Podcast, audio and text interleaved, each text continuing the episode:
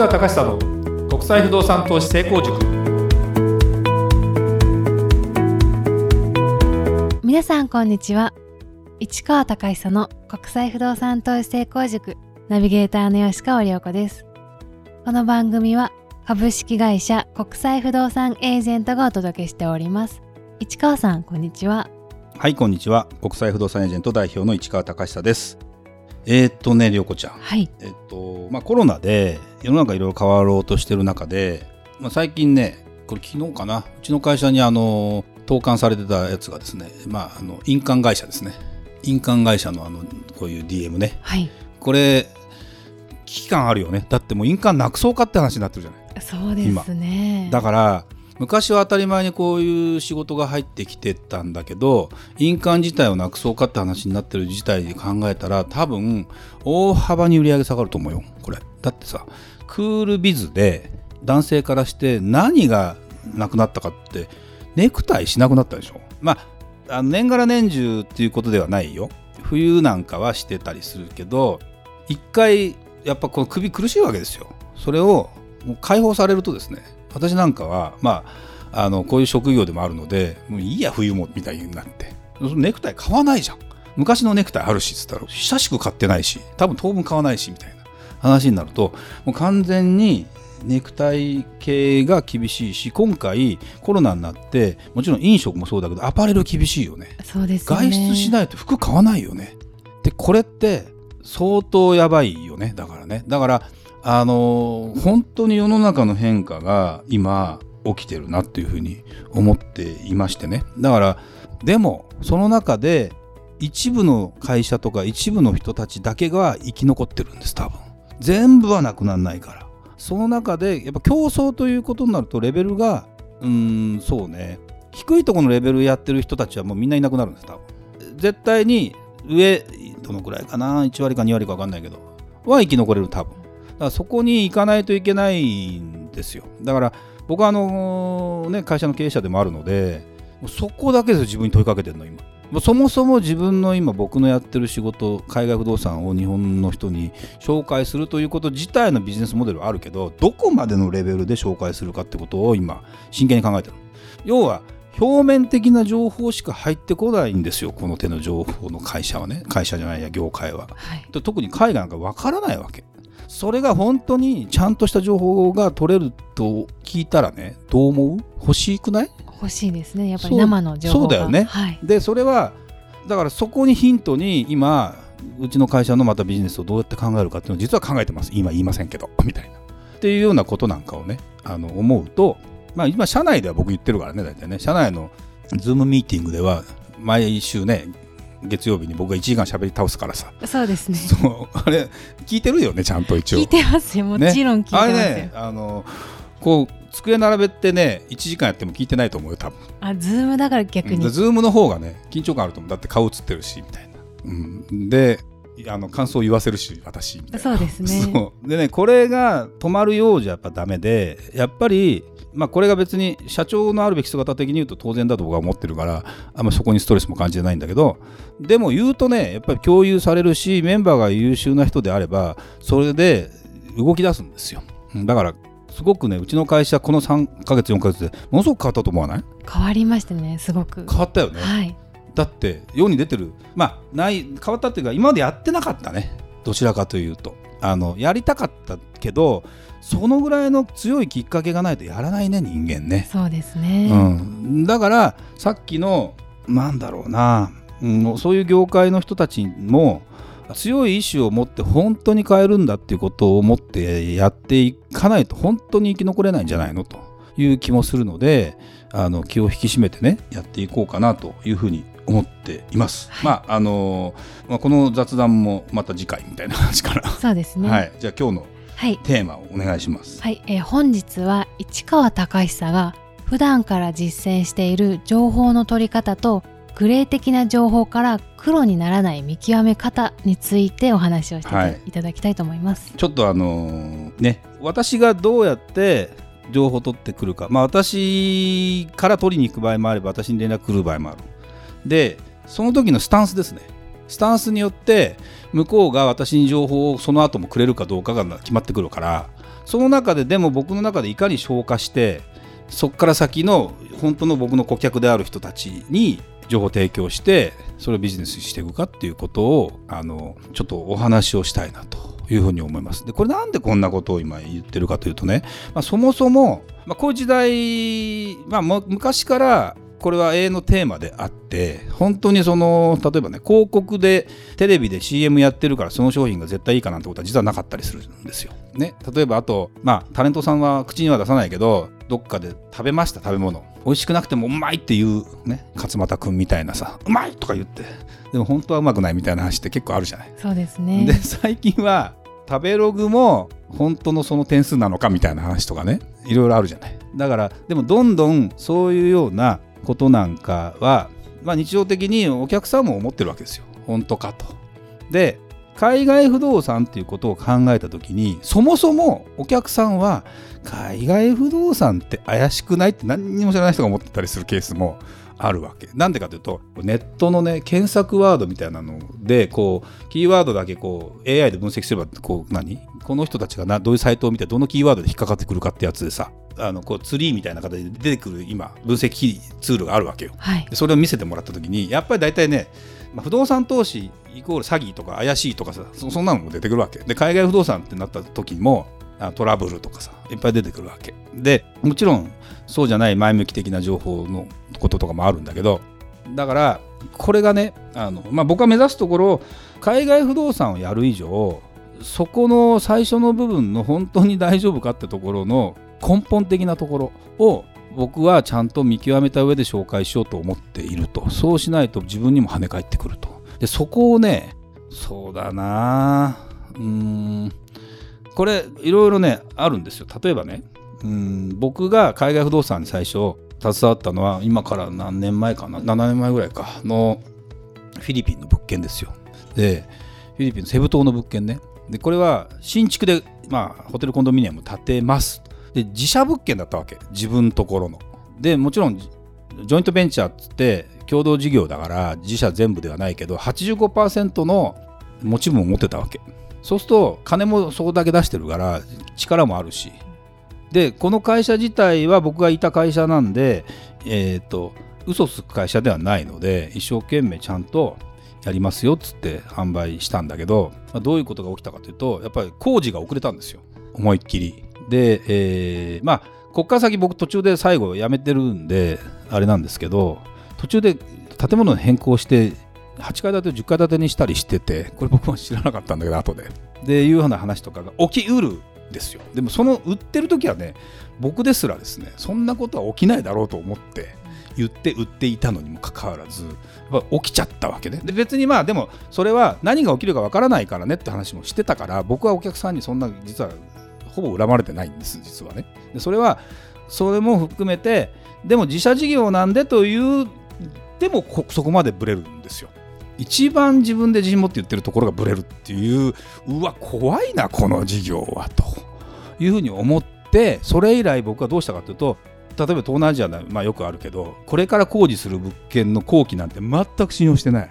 そうなんですね、うん、全く信用してないイコール自分で売らないって売らないっていうことになるんだけどね結論は、だってお客さんを巻き込むから。それでもいいかと言って買う人はいたよ。だからそのそこまでにしただから例えば着工前でいつ着工するか実はあの言ってても分かんないよと。いい？これでって言っても買う人いるんですよ。実は。案の定やっぱ5年ぐらい遅れてるもんね。みたいな話だった。らまあ笑っちゃいけないんだけど。あのそれはこれ以上やると多分そういうお客さんじゃないそのあなた言ったじゃない的な話に多分なると思ったんで僕もやめようと思って。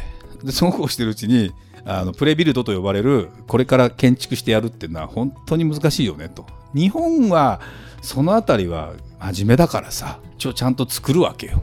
でも海外の中だとその工期が遅れた場合を契約書の中にどうやって書いてあるかが全てなの。まあ例えば4年遅れたらもう入れたお金は返してくれるよっていう契約書もあれば。だからそこを確認できないとダメなんだけどあのこれがね新興国に行くとねどういう状況が起きるかというとそもそも遅れるなんて想定してないからそんなことを書こうという気もないわけ彼らは。そうなんですね。そう。でこれが当たり前だと思ってるわけだから経験不足っていうので新興国って仕事してるけどだからそれは、まあ、誰が悪いかって別に誰も悪くないんですよ言ってみれば。だからそこに投資をする人のリスクをどう思いますかってだけで、まあ、別にでじゃあそこら辺を克服できる企業の物件を買った方がいいんですよ。ベトナムとかだとビンホームズっていう会社があってビングループっていうのはもう病院も作る銀行も持ってるとかもう日本でいう三菱商産みたいな会社なんですよ。すごいもう40階建て1年で作っちゃったもんちゃんと。まあ、1年でっていうとちょっと大げさだけど本当に後期守ってできるんです。なんでかって許認可で24時間突貫工事ができるっていうのはこの会社だけが国からお墨付きもらってるんですよ。それ第一のもうナンバーワンデベロッパーね。ナンバー2はもらってないからね。それを後期を守れないわけそうすると絶対。なんでねその守れないレベルがね職人さんの手配の段取りが現場所長が分かってないとか。普通だからそれ。っていうことなんか考えた時にこのね情報の取り方とそのグレーな情報から黒にならないっていうのはその自分の中でこの情報はどのくらいはリスクありますよ。でそれをお客さんにちゃんと伝えてやれば根本的にはここまでのリスクはヘッジされるけどここから先はグレーだからねと自分で考えてね。だからそれがでもあるからこのぐらいのリターンの想定ができるからそれは普通にしてたら全然お金が増えないんだから、まあ、そのぐらいは許容範囲にしてねって話なわけですよ。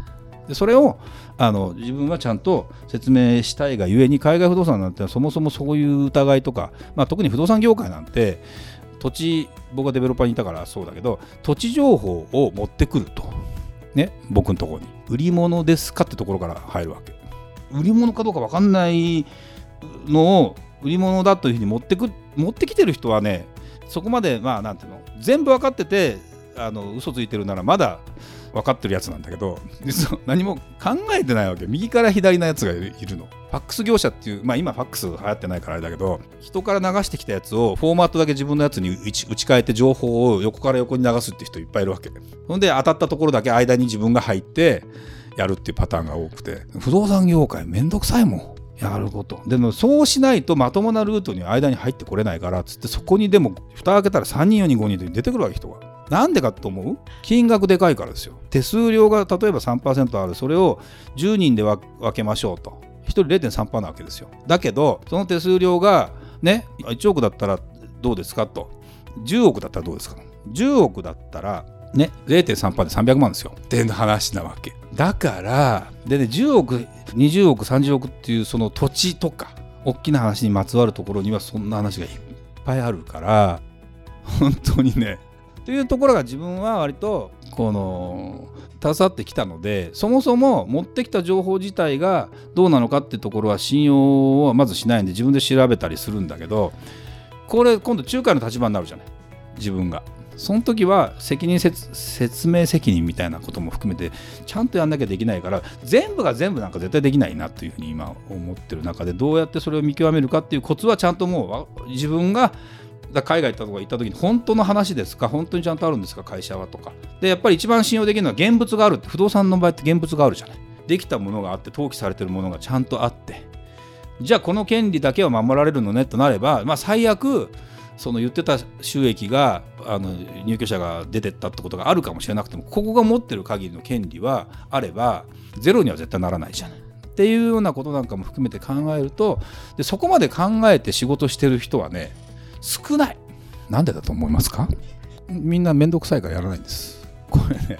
その程度だよ。だから僕はだから逆にここの面倒くささをちゃんとやればあの仕事にもなるなと僕は思っているのでやってるというだけです。そうですよね。ちゃんと、うん、あの世のため人のためとかって言ってるけどそうじゃないですよ。金をか僕が金を稼ごうと思ったら最低限どこまで仕事しますかだけの話なんです本当は。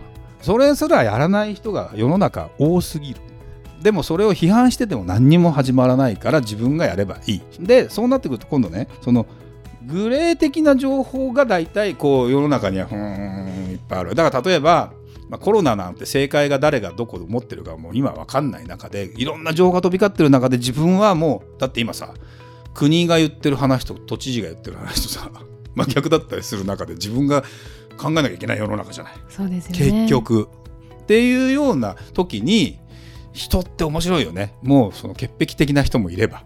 あの真っ黒に入っていってあの関係ないでしょうじゃないけどっていうような某タレントさんみたいな人もいれば。みたいな話の中で僕はでも投資的な仕事とか不動産的な仕事はそこは絶対に避けられないと思っているのでグレーなところには入っていくんです。だけどそこで、まあ、黒か白かあのを見極めた上でで真っ赤最初から真っ白なものなんていうのは儲からないんですよ。もうすでに手がかかっててというか。誰かの手がちゃんと入っているからすでに白になっている。なるほど。ということはもうこれ以上の削るところはもうないから最後の上辺しかないわけ。でそれだけでも暮らしていける人っていうのはすごい大金持ちでもうあの俺はリスク取らなくてもいいやっていう人がいて利回りもそんなに回んなくてもいいやっていう人がいてでも何兆円とか持ってればさ1%もあれば十分なわけよ。極端なこと言うとね。0.5%でも回ったってさそそれでもうたただ世の中そこに税金というものと相続というものとかが大体あるからそういう人たちは何考えるかって言ったら海外行くこと考えるわけ今度。だから普通にしてたら減っちゃうから何とかしなきゃいけないわけ。あの何にもしなくても一生上がりだったらそんなにしなくていいんですよ。だけどうまくできてて世の中は。世代交代しただけで相続税で半分持っていかれるわけ。これってすごいよねって考えるじゃん。だし防衛と言いながらある程度情報的にはグレーなところに入っていかなきゃいけないじゃない。でそのグレーなところに入っていってじゃあ実際にで、ね、一番リスクを黒で自分がはまってしまうのが最悪なわけ。でその時にあの自分が脱出できますかってことの見極めをどうするからね。ここはまあ僕もまだこうは言っても絶対こうすればもう大丈夫ですよっていうところは正直ないです。なぜかっていうと犯罪まで手を染めてもやばいしさ。だからやっぱ手前のところでいかにこう身を引くかっていうとこしかないんですよ。そのフェードアウトしていくっていうことなんだろうけど。でその時にキーワードとかあれ？これってさどなんかの時のこれ似てるよなとか思うと これないなと判断して自分で直感で決めていくしかないんだけど。だでもこれもね場数と経験とで出した結論。全ては人ですね。人ですよ。でも面白くてこの人の言うことが全部が信用できるとも限らないわけ。難しいね。この人の得意分野のここはいいけどここはあんまり信用しちゃいけないなと。例えば、まあ、これは例例えていいのか分かんないけどこの人の言ってることのここはいいけどこの人方向音痴だからこの人の言ってるこっちだということは当てにしてない私とかがいるわけ。例えば。ちょっと具体的な名前出すわけリアルな感じ。リアルな話だけど。この人はこっちですいや信用しないみたいな。でもこの人が言うここの仕事この話は信用しようとかね。だから一個ずつあの僕は注意深いみたいね。あのよく見てますね。って言われる。見てるもん。だってそこが全てだから。っていうのはすごく思うのであのグレーなんだけど黒にならない。そうすれば自分はまだずっと。でグレーに入っていかないと白はその中の、まあ、白がほぼ8割白だなっていうものも見つからない。それが利回りで言うとね5から8%ぐらいの商品を不動産商品だよ。あの年のネット利回りで5から8ぐらいの商品を探そうと思うとそこに入んないと出てこないっていうことも分かってきた。3%ぐらいだったら別にあれだけどそれはみんな投資家も面白がらないっていうかねやっぱそそらないんですよ。でもこれ十何パーのものいくとね一気にですね 怪しくなったりするのでそんなものは難しいよねって正直やっぱ思ってた方がよくて。本当面白くて5%からまあ、10%というとある5%から8%ぐらいの間のところにおい面白い話もあればちょっとどうかなって話も混じってるので、うん、そこに入っていくために僕は今いろいろいろいろとずっとやってきてるかなっていう話ですかね。はいちょっともう長くなったんではい。今回以上という感じですかね。はいありがとうございました。それではまた次回お会いしましょう。ありがとうございました。ありがとうございました